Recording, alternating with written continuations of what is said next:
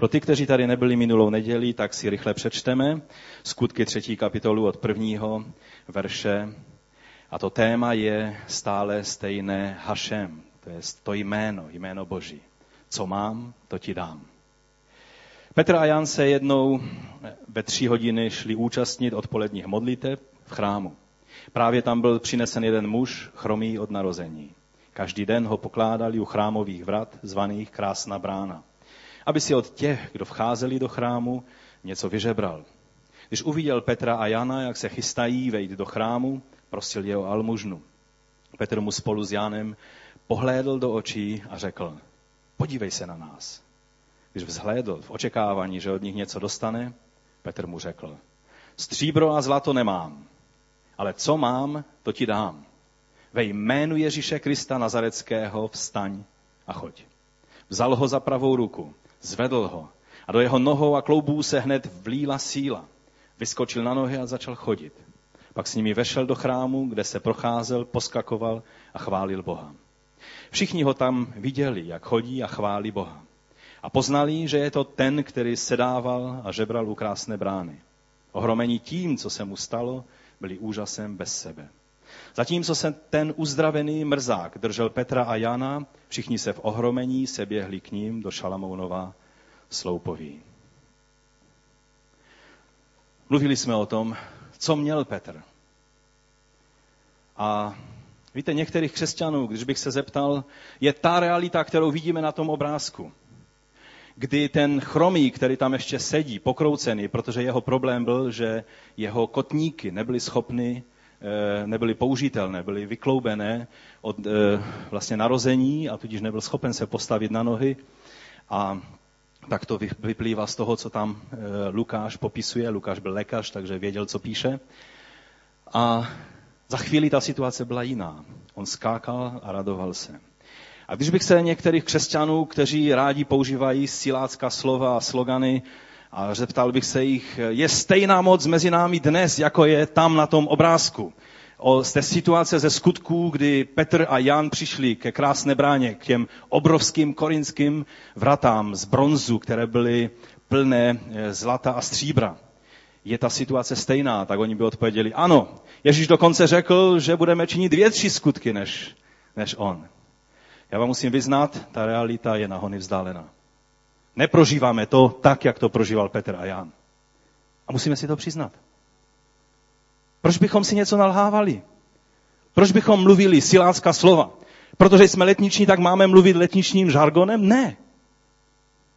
Bůh nikde, nikdy nás nevyzývá, abychom mluvili něco, co není realita. Slovo víry je něco jiného, než namlouvání si něčeho. A tak už na potřetí, tak nějak stojíme před tím slovem a říkáme, pane, jak máme srovnat krok s tebou? Aby to, co měl Petr a Jan, to, co bylo před těmi korinskými vraty, a ne ten lesk a nádhera náboženského života za těmi vraty. Aby to, co bylo před těmi vraty, Hašem jméno hospodinovo, jméno Ježíše Krista, které je mocí a sílou, Boží přítomnosti, vyjádřením všeho, čím Bůh je, aby mohlo být v nás. A tak jak ve starém zákoně Jahve jméno bylo vším, co Boží člověk potřebuje. A vlastně vše, ať Jahve Jerech, což je hospodin vidí a zaopatřuje. Jahve Šamsa, hospodin je přítomen, je zde. Jahve Nisi, hospodin je naše korohev, naše vítězství. Jahve Šalom, hospodin je náš pokoj. A v tom pokoji je obsaženo všechno, co potřebujeme. E, v písmu je vyjádřeno, že on je naše spravedlnost. On je také Jahve Rohý, on je náš dobrý pastýř. A taky Jahve Rafa, On uzdravuje, on je náš lékař. Všechno bylo obsaženo v tom jménu. Potom, co se pán Ježíš narodil na této zemi, tak vlastně ve jménu Ježíše Krista, to je to jméno nad každé jméno.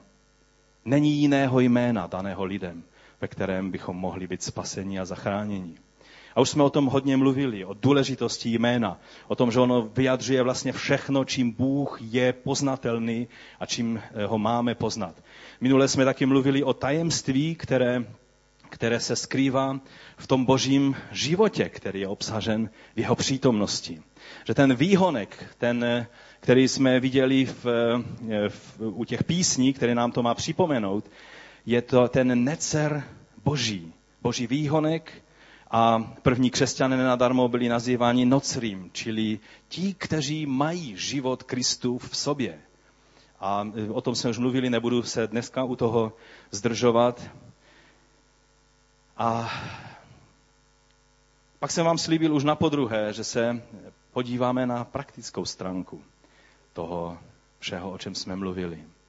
Co Petr a Jan dělali proto, aby mohli mluvit nejen o Ježíši, ale aby mohli v moci a autoritě Pána Ježíše se postavit a aby jeho přítomnost mohla způsobit ten zázrak, který prožili, který byl pak znamením pro celý boží lid a je i pro nás znamením toho, že boží realita je stále ještě před námi, do které teprve potřebujeme vstoupit. Takže co dělali Petr a Jan, že se Bůh rozhodnul skrze ně jednat? A jak se tak dívám na hodiny, tak dnes z těch deseti věcí, které oni dělali a byly realitou v jejich životě, tak se podíváme na, ten, na tu první věc dnes a dali pán někdy příště se vrátíme k těm dalším. Já je jenom přečtu, abyste, abychom měli takový úplný obraz toho, co je součástí života novozákonního křesťana. Bylo to součástí života apoštolů a má to být součástí našich životů. Takže za první, a tomu se budeme věnovat dnes, bylo, že oni byli věrní v pravidelných věcech osobní i církevní zbožnosti. Byli věrní v pravidelných věcech osobní i zborové zbožnosti. Dále, za druhé, oni byli schopni uvidět toho muže. Víte, když se dva lidé dívají na stejnou věc, nevidí stejnou věc. Oni byli schopni uvidět člověka v potřebě. A za třetí, byli schopni vnímat nutkání Ducha Svatého, že on chce něco konat zrovna teď. Víte, my víme, že v budoucnu bude Bůh dělat velké věci. Ale někdy nám Duch Svatý chce vnuknout, že je to dnes. Dnes je ten den, ve který chci s tebou dělat velké věci. Jestli jsme schopni vnímat takovéto nutkání. Za čtvrté, oni si byli vědomi to, co nemají. Velice často jsme odrazováni tím, co nemáme a stále to řešíme. Oni prostě věděli, co nemají, neřešili to, brali to jako realitu. Ale za páté měli jistotu toho, co naopak mají ve jménu Ježíše Krista. Za šesté, měli odvahu ke kroku víry. Já ji nevždy mám. Ale když jsem ji kdykoliv v životě měl, vždy Bůh jednal. Krok víry není krok do slepa, ale je krok poznání před Boží tváří, co Bůh chce konat. Za sedmé, byli oporou tomu člověku, který se rozhodnul uposlechnout výzvu víry. Vzali ho za ruce a pozvedli ho. Za osmé, pomohli tomu člověku vejít do chrámu tam, kam předtím nemohl vstoupit. Příklady táhnou a budeme o té zodpovědnosti, kterou máme před ostatními lidmi, být tím dobrým příkladem, který způsobí, že lidé vstoupí s námi do Boží přítomnosti, do chrámu Božího. A za deváté důležitá věc, nepřivlastnili si Boží dílo, věděli, odkud je to, co se stalo. Oni nebyli zdrojem toho, co se stalo. To všechno, co budeme mluvit, jak máme zaujmout správný postoj, tak stále stejně platí, že to není naše zbožnost, tak jak řekl Petr, ale že je to Bůh, který oslavil svého služebníka Ježíše. Ale o tom budeme více mluvit někdy příště. No a za desáté a poslední, byli věrní v předání celého božího poselství nejen tomu člověku, ale všem ostatním lidem. Petr tam káže nádherné kázání a nesmíme si ho nechat ujít. Budeme o něm mluvit a budeme chtít pochopit, co Duch Svatý skrze Petra přinesl jim tam tehdy a nám dnes tady o 20 století později. Takže pojďme pěkně po pořádku a dnes, dali pan, tak se podíváme na tu první věc. Oni byli věrní v pravidelných věcech osobní a zborové zbožnosti. Víte, přiznám se, že ten bod zní tak, tak obyčejně. A mnozí křesťané by ho rádi přeskočili, protože to je o těch takových obyčejných věcech, osobní zbožnosti. A tak jsem si říkal, to je dobré, že mám těch bodů deset, protože ten první je takový nepovzbudivý A ty další pak jsou povzbudivé, takže snad se z toho pak, eh, milí bratři a sestry, spamatujou a, a zase odejdou povzbuzení. Ale čas nám zbývá jenom na jeden bod, takže chcete se do něho pustit? I když to bude dost taková zásadní výzva do našich životů? Dobré. Víte, jak jsem už mluvil, tak eh, vlastně od doby z, zničení prvního chrámu, kdy přestali oběti, kdy nebylo možné obětovat, tak eh, bohabojní eh, židé nechtěli přestat v tom vlastně čase pravidelnosti scházení se u obětí. A proto se eh, vlastně v tom čase, kdy se mělo obětovat v chrámu, tak ať byli v Babyloně nebo byli v eh, Izraeli, tak vždycky v době ranní oběti, v době odpolední oběti a v době večerní oběti se zhromážďovali na modlitby. Čili neměli jedno zhromáždění modlitební týdně, ale měli tři zhromáždění modlitební denně. Samozřejmě ne všichni na všech zhromážděních byli, ale jak vidíme na Janovi a na Petrovi, tak oni šli na tu odpolední modlitbu. Ta odpolední je taková nejproblematičtější, protože víte, jak to je odpoledne, že? To bylo asi ve tři hodiny odpoledne. To není takový nejzdravější čas jít někam na modlitevní zhromáždění. A oni na to zhromáždění šli. A to je pro nás výzva. Víme, že eh, Daniel, když se dozvěděl, že byl podepsán přípis, to je ze šesté kapitoly, tak je napsáno, že vešel do svého domu, kde měl horní, horním pokoji otevřená okna, už to měl tak zařízeno, že měl okna připravená směrem na Jeruzalém otevřená, protože tam byl chrám, tam se hospodin rozhodnul složit své jméno, svou přítomnost. A třikrát za den, v těch časech, ve kterých bylo určeno, že budou modlitby, tak on klekal na kolena a modlil se a vzdával čest svému Bohu, jak to činíval i dříve. Ten přípis, který byl podepsán v tom verši, to byl přípis, že kdo toto bude činit, co činil Daniel, tak bude vhozen mezi lvy. Hladové, hodně hladové lvy. A tak bychom čekali, že Daniel bude hledat cestu, jak to tedy dělat, aby nenarazil. Ale tím obrov, tou obrovskou výzvou pro nás a povzbuzením je, víte, máme být moudří, máme být nevinní jako holubice, ale máme být prozíraví jako hadí. To znamená, že, že se dokážeme někdy zachovat prozíravě a moudře, abychom nenaletěli. Ale mnozí křesťané ve věcech tohoto světa nejsou moudří a prozíraví. Ale naletí všemu, co tento svět dává.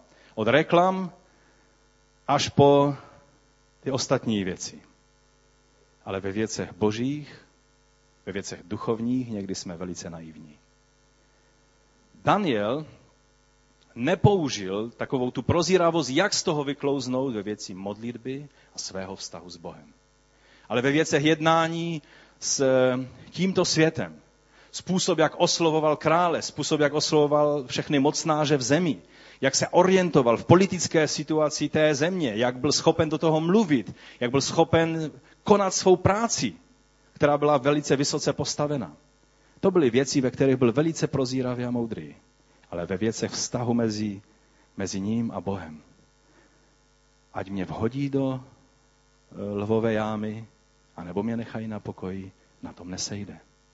Protože tím nebude ovlivněn můj modlitevní život. Takže jeho modlitevní život nebyl ovlivněn hladovými lvy. Otázka pro nás je, a je to nezdvořilá otázka, já se vám za ní předem omlouvám, co dokáže ovlivnit tvůj a můj modlitevní život. Lví na vás zatím ještě nikdo nepouští, teda doufám. Ale co dokáže ovlivnit náš, ducho, náš modlitevní život? Není třeba lva. Stačí někde malá, malá kočka. Obrazně řečeno. Malé lištičky, které kazí vinici. Ty každodenní drobnosti, které prožíváme, dokážou pořádně zacvičit s naším modlitevním životem. A otázka je, jak chceme přikazovat démonům a těm všem skutkům ďábelským. Jak chceme vůbec brát do úst, že stejná moc, která byla za apoštolů, je i nám k dispozici.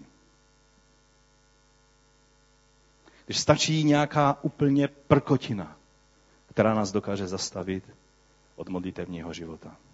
V našem modlitevním životě. Je to výzva pro nás. Petr a Jan, to byli apoštolé, kterým všechno bylo v rozjezdu. Celý obrovský sbor jeruzalémský vznikal. Oni měli spoustu práce. Vidíme v šesté kapitole, že to nezvládali a museli udělat organizační e, nějaké řešení, aby, aby bylo postaráno o všechno, co má být postaráno. Ale oni řekli, ano, musíme něco udělat, protože jsou dvě věci, kterých se nesmíme pustit.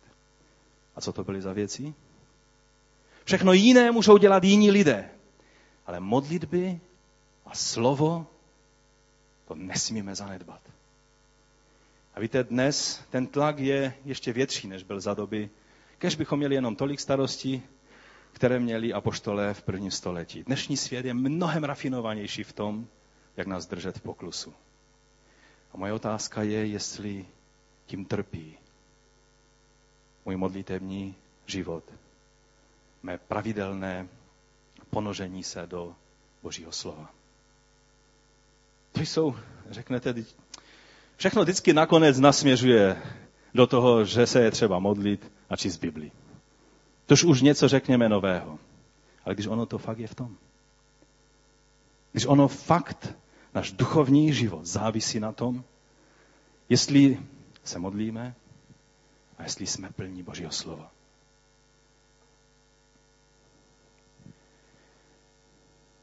Když čteme u Lukáše v první kapitole, když měl Zachariáš, byl vybrán, aby, aby obětoval, tak tam byla taky stejná modlitba. Je tam napsáno, že když připadlo na něj losem podle kněžského řádu, aby vešel do svatyně hospodinovi a obětoval kadidlo v tom čase obětí, tak venku se v e, tu hodinu, nebo v hodinu té oběti, modlilo veliké množství lidů. Víte, říkáme, že Izrael byl vtedy, tehdy v úpadku, že byli v problémech. A v čem je potom dnešní církev? Když se udělá prorockou konferenci, ten sál byl tak plný, že jsme hledali každou židli, která byla tady v této budově, aby, abychom pojali všechny zájemce o prorockou konferenci. Že náhodou prorok řekne něco o mé budoucnosti. Třeba, že mě čeká bohatství a sláva.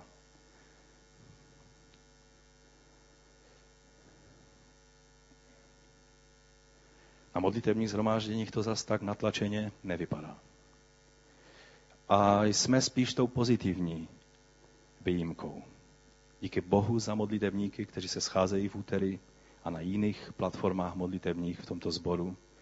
Jsou sbory, které mají stovky členů, a když se udělá modlitevní zhromáždění, přijdou pár jednotlivců.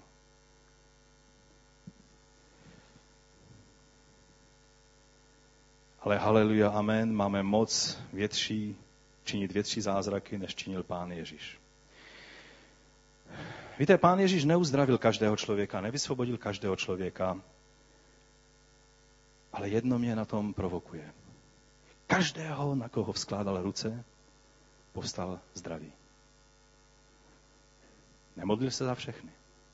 Ale když se modlil za někoho, ten člověk povstal zdravý. Není naše realita stejná.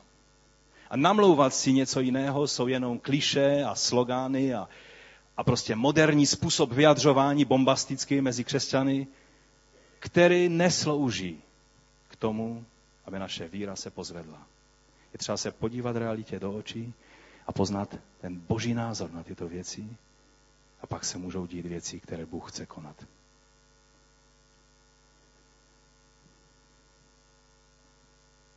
Jak je to tedy s námi, teda když bychom šli fakt do takových praktických důsledků? Jsme ochotní si o půl hodiny přistat, abychom si mohli číst Bibli, začít tou zdravou, svatou rutinou. Slovo rutina je škaredé slovo, ale, ale ono v těch věcech je dobrá rutina, pokud znamená to, že v tom e, máš pravidelnost. Třeba, že se řídíš nějakým seznamem biblických veršů, tak jak jsem tady na začátku roku rozdával, a je to jinak velice dobré čtení Bible, které je vyvážené ve čtyřech oblastech eh, Božího slova. A je to tak plus minus půl hodinka čtení Bible každý den. A je to skvělé. Jsme ochotní. To není jenom pro pastory. a pro lidi, kteří, kteří by to, u kterých by to měla být samozřejmost. Ale je to pro každého křesťana. Když je u Marka napsáno, když učedníci šli s pánem Ježíšem z té hory, kde Ježíš se proměnil ve svoji slavnou přítomnost. Spolu s Mojžíšem a Eliášem se zjevil. Potom šli z hory a ten zbytek těch učedníků tam dole pod tou horou zápasil s problémy. Modlili se za vysvobození chlapce a ten chlapec ne a ne být vysvobozen. A přišel pán Ježíš k ním a oni říkají, no máme problém, prostě ty z nás poslal, haleluja, amen, minule, jak jsme šli, tak kterému demonu jsme přikázali, tak šel pryč, prostě všechno fungovalo. Ty z nás tehdy napomenul, ať, ať si uvědomíme, že především záleží na tom, aby naše jména byla zapsána v knize života. A že ti démoni, to je taková, takový ten e, boční produkt toho, že budeme zapsáni do knihy života. Ale jak to, že teď se nic neděje? Co řekl Ježíš? Nejdříve je napomenul, že mají malou víru. Jak lze mít malou víru?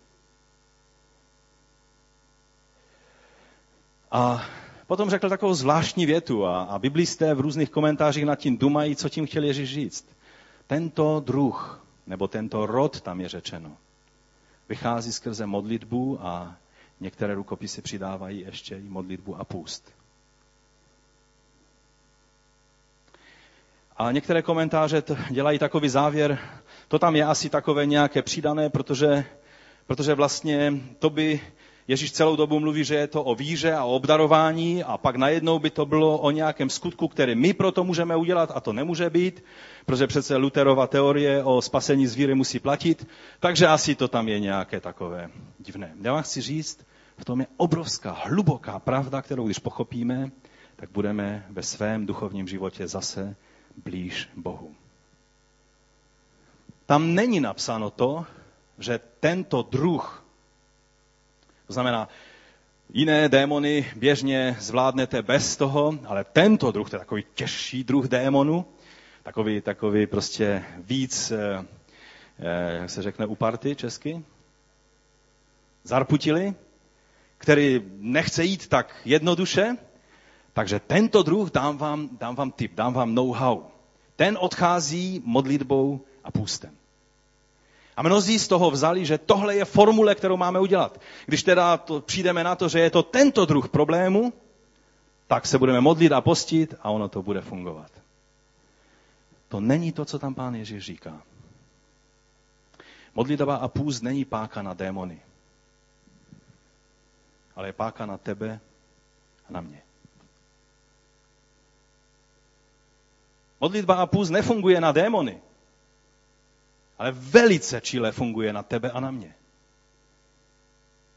A co to s námi udělá? Tam je řečeno tento druh, tento rod, přesněji řečeno, genos.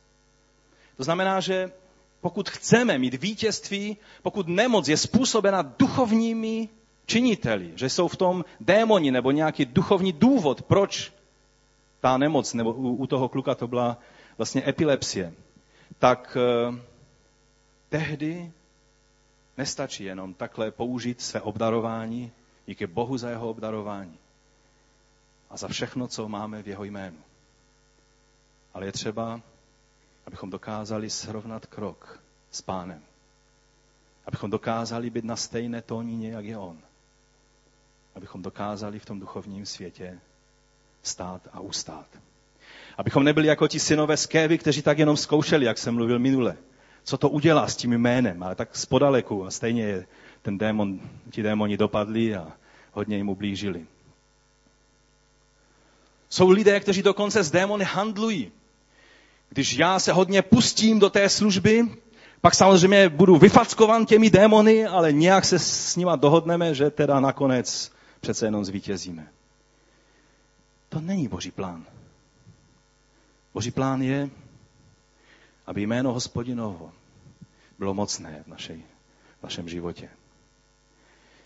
A modlitba a půst je to, co není nějakou modlitevní, poznáním nějaké modlitevní formulky. Když se budeš modlit takovým způsobem, budeš vysvobozen. Když se budeš modlit a budeš mluvit tato slova, tak to zafunguje.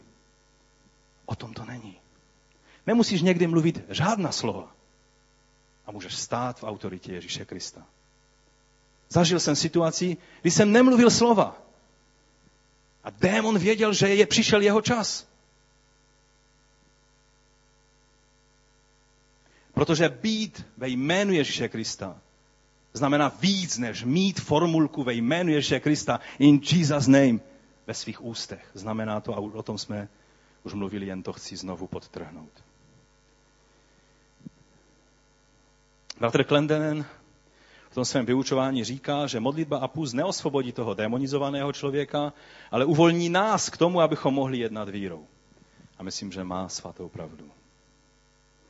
Pavel to řekl na jednom místě v 1. Korinském 9.27 tak, že ranami nutím své tělo ke kázní, abych snad, když kážu jiným, sám neselhal. Co, co on tím vlastně chce říct?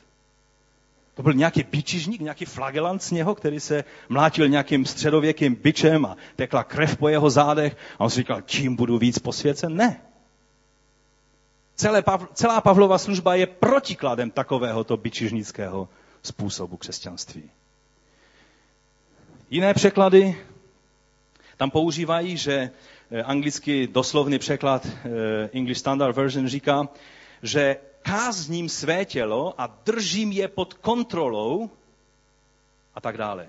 Nebo eh, nový překlad říká, že, eh, že dávám rány svému tělu tak, abych jej měl za svého otroka. Dá se to různě přeložit, ale ono to zní stále znovu a znovu takovým dost tvrdým způsobem.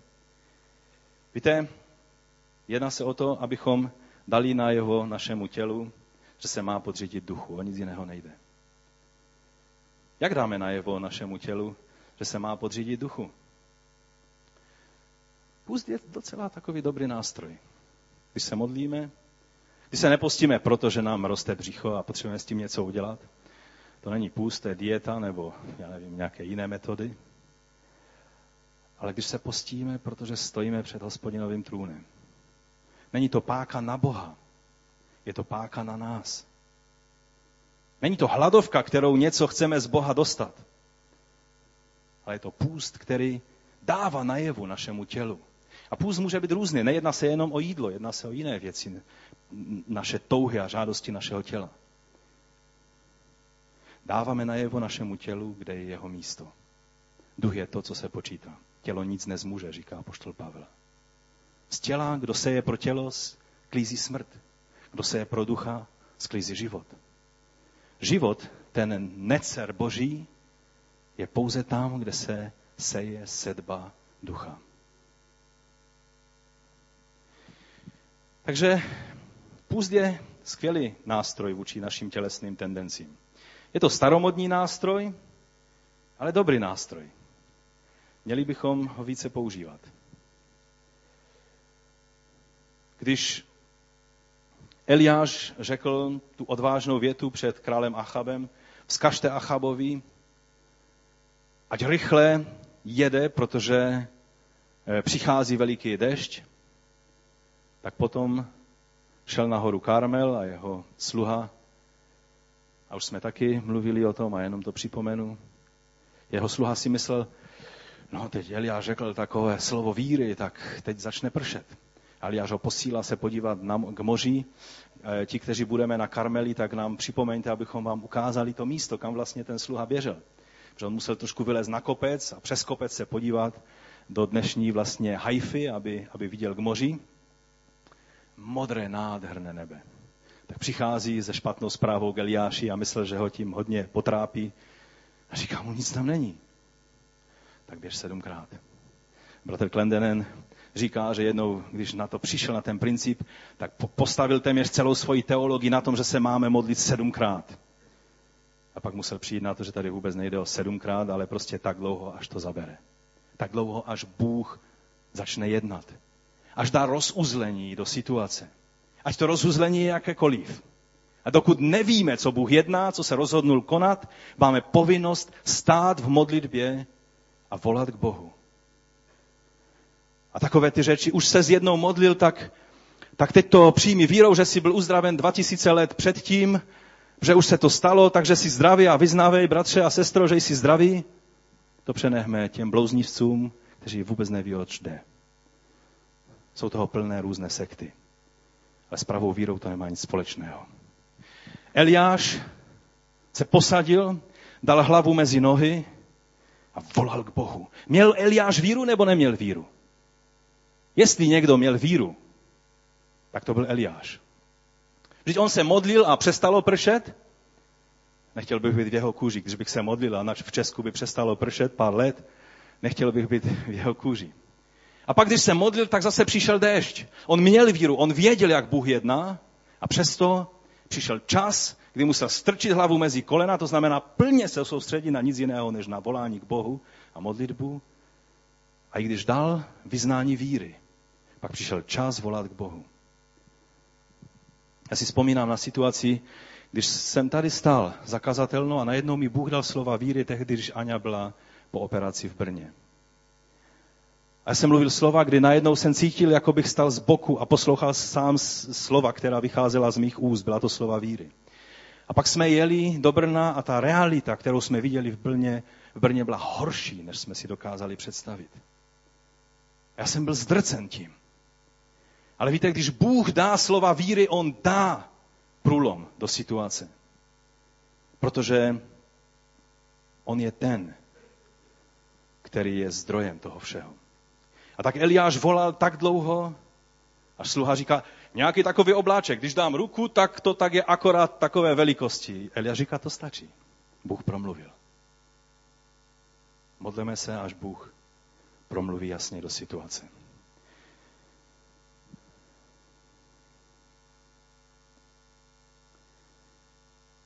Vidíme, že v jiné situaci,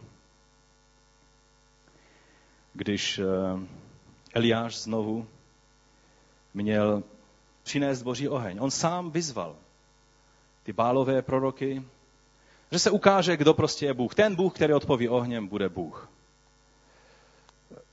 To je dost hodně zavřít zadní vrátka, protože tady se teď ukáže. A to, co vám chci říct, je, že Eliáš, který svolal boží oheň z nebe, tak Eliáš byl pravým opakem ve svém jednání toho, jak jednali ti báloví proroci. Potom, co, co oni vlastně se tam všelijak natřásali a dělali všelijaké ty, eh, ty své eh, věci prostě a, a dokonce začali řezat noží, protože eh, tím se lépe dostávali do tranzu a nic se nestalo a ten jejich Bůh mlčel tak mě velice zaujalo to, jak pak jednal Eliáš. Byl pravým opakem toho jejich natřásání a snažení. První věc, kterou udělal, je, že zavolal lidi blíž k sobě. Druhá věc je, že učinil co? Obnovil oltář. Vzal 12 kamenů podle kmenů Izraelových a obnovil oltář. To je to, o čem dnes mluvíme. Obnovit svůj oltář před Bohem. Dal si záležet, aby oltář byl opraven. A pak je ještě zvláštnější věc napsána. My bychom čekali, že teď začne volat k Bohu, že teď potřebuje výjimečnou situaci, aby se stala. A Eliáš, o něm čteme, že čekal, až přišel čas obětí. 36. verš. On to polil vodou a znovu to polil vodou a udělal eh, všelijaké možné věci, to, to víme, ale on vlastně využíval jenom čas, protože čekal na čas pravidelné modlitby. To není moc charismatické. Přece když pán dá teď oheň, tak dá teď oheň. Proč Eliáš čekal na čas pravidelné oběti? Čas modlitby. Víte proč?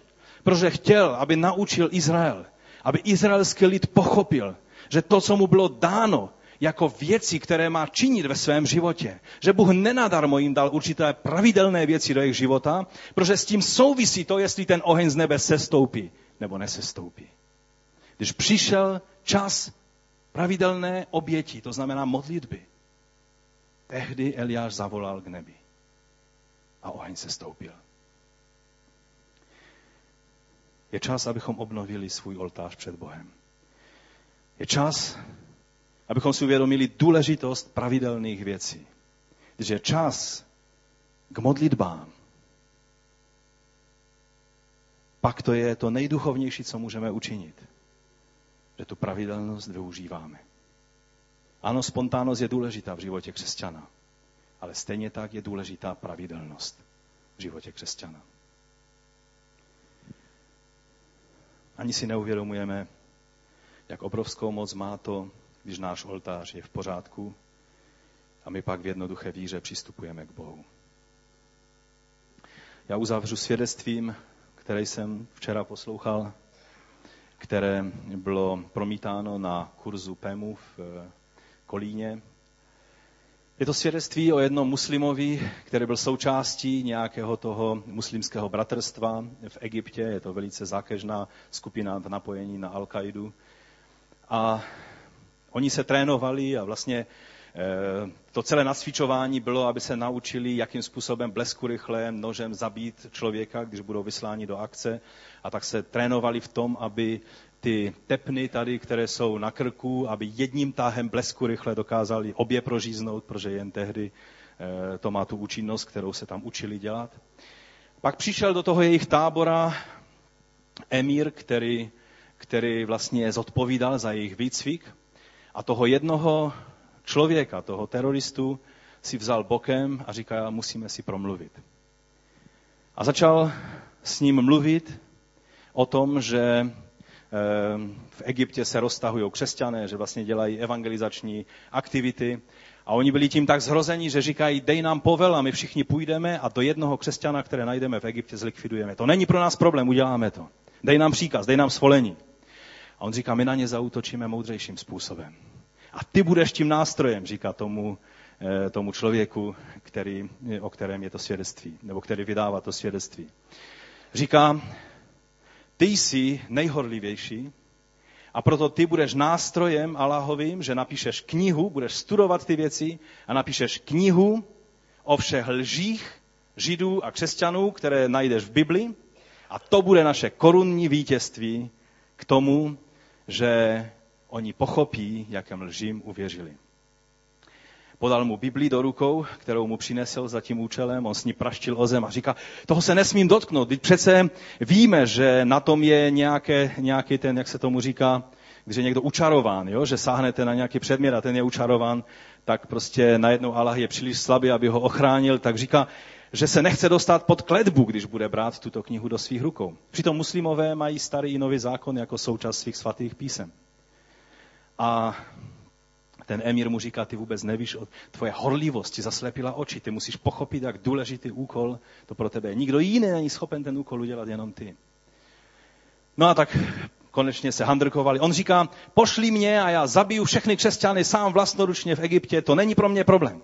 Ale ne, nepřikazuj mi vzít do ruky tuto knihu.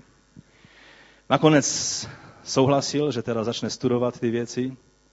No a tak se dal do čtení Bible Židů a Bible křesťanů, což je to tež, akorát, že ještě k tomu je i nový zákon.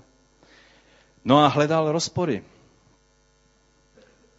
No, abych to velice zkrátil, tak ty rozpory samozřejmě nějaké věci našel, ale pak vždycky našel vysvětlení a, a pokud to byly, tak to byly takové malé věci, které neměly žádnou podstatu. Najednou si uvědomil, kolik rozporů je v Koránu a říká, když já ukážu tady ten malý rozpor, který nic neřeší, tak bych vlastně tím e, řekl na druhé straně, že ty rozpory, které jsou v Koránu, protože v Koránu třeba jsou i věci takové, že jsou v tom dřívější verzi napsané, které potom později Mahomet řekl, že to se vloudila chyba tím, že ďáblu se podařilo vloudit některé, některá slova do Koránu, která jsou satanskými verši. O tom samozřejmě je i ta kniha, nebo píše se o tom mezi mnohými, ale to nejsou věci, o kterých je radno příliš mluvit jen tak on si to všechno začal uvědomovat, četl starý zákon, nový zákon, no a už asi tušíte, co se stalo. Když člověk čte Biblii, tak se věci dějou. A já vám to říkám proto, že Boží slovo je pravda. Je v ní život Boží. On potom začal psát knihu, která se nazývala Je Koran Božím slovem s otazníkem? No a když přišel na návštěvu ten emir a byl natřený z toho, že už napsal pěknou hromádku, popsal hromádku papíru, že začal psát tu svoji knihu, tak on nebyl doma, takže on tam na něho čekal, tak zase začetl do toho, co napsal. No a s hrůzou zjistil, že je to plné pochybnosti o tom, ne o Biblii, ale o Koránu. Nakonec měl zjevení ten člověk, kdy se mu zjevil Ježíš a když eh, ve snu a když on se ho ptá, kým jsi, tak on říká, jsem tím, kterého hledáš. Čtí knihu. Jemu ovšem ukradli pás, Biblii, peněženku, všechno v jedné restauraci, když telefonoval. A on říká, já nemám Biblii, mě ji ukradli. A ten hlas, ta, ta postava byla v tom snu mu řekla, Bibli nejde ukrást. Máš ji tam na svém místě, kde ji máš mít, ve svém šuplíku. On se pak zbudil, první věc, kterou udělal, šel do svého, svého šuplíku, otevřel a ta Bible tam ležela. A pak se chtěl dostat ke křesťanům, tak přišel do jejich eh, modlitebny, oni měli takové, takovou ocelovou mříž před vchodem a pouštěli jenom velice opatrně každého člověka. Ví své a ví, že je spousta těch, kteří by chtěli vyhodit do vzduchu tu jejich modlitebnu. A on přišel, že chce jít dovnitř, tak ho rychle ta, ta, ta, ta mříž se zavřela před ním a nechtěli ho pustit. A on říká, já už nejsem ten, za koho mě máte, protože oni ho znali, že byl radikál muslimský. Já jsem nový člověk, já jsem úplně jiný člověk. Dlouho mu to trvalo, než mu uvěřili. Jak Saulovi starzu. Pak, když konečně uvěřili, že on se opravdu obrátil, tak se otevřela tam říš a skočili mu všichni kolem krku a zulíbali ho a přijali ho mezi sebe jako bratra. Ten člověk je božím nástrojem. On si prošel tu cestu, kdy poznal, jak boží slovo je vzácné, je mocné a je pravdivé a nelze mu prokázat nic než pravdu. A víte, když to čteme o muslimovi, jakou moc měla, jak se bál té knihy a jak ji potom začal číst, co to dělalo s jeho životem. Já jsem si položil jednu otázku, že jsem to sledoval v čase, když jsem se připravoval na dnešní kázání. Jak je možné, že nám se zdá, jako bychom četli Bibli a nedělal to s námi nic.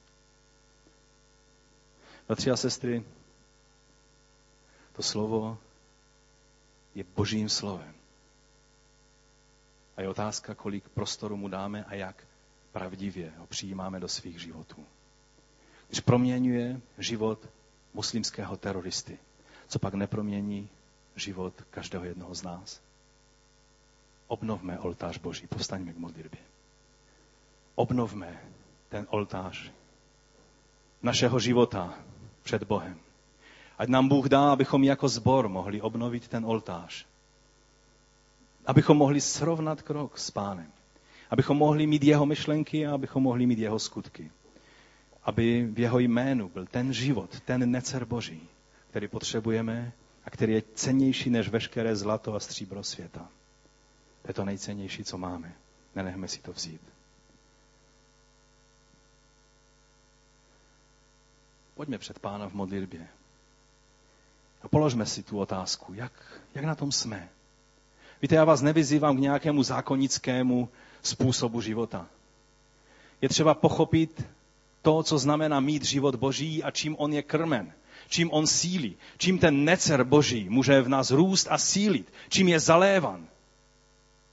Abychom pochopili, že to je v našem zájmu. Že půst a modlitba není pro Boha, ani pro ostatní křesťany, abych se tím honosil nebo, nebo jim vysvětloval, jak už jsem zbožný. Svou zbožnosti neuděláš nic ale tím, když srovnáme krok s Bohem, o tom je to, jestli ten boží oheň se stoupí do našeho života, nebo ne. Pane, my stojíme před tebou a jsme si vědomí toho, k čemu nás vyzýváš dnes. Pane, když Petr a Jan řekli, že stříbro a zlato nemají, tak si uvědomujeme, že to nebylo o tom, jestli tam mají nějaké peníze nebo nemají, ale že šlo o to mnohem cenější, co měli že oni měli tvé jméno, které se projevilo v moci v jejich životě. Pane, my vyznáváme a prosíme tě, abys nám odpustil, že často sloužíme a točíme se kolem věcí, které neslouží k životu. Pomoz nám, abychom vždy byli zapojeni do věcí, které slouží tomu tvému životu v nás. Pane, pomoz nám obnovit oltář v našich životech, v našich rodinách. Když Daniel byl ohrožen lvy, on si nedo, nedo, on nedovolil, aby mu to vzalo jeho oltář. Pane, a někdy tak malicherné věci dokážou narušit ten oltář před tvojí tváří v našich životech. Pomoz nám jej obnovit. Jako Eliáš. Aby ten tvůj oheň mohl se stoupit. Aby tvé jméno se mohlo projevovat jako mocné v našich životech. O to tě, Otče, prosíme ve jménu Ježíše Krista. Amen. Ať vás Pán mocně požehná. Ať jeho život je ve vás. Ať tento týden je týdnem očekávání a obnovování toho oltáře Božího. Ve čtvrtek začínáme Kristovou školu a jak velice rychle všichni, kteří se do toho zapojí, pochopí, to je právě o těchto věcech.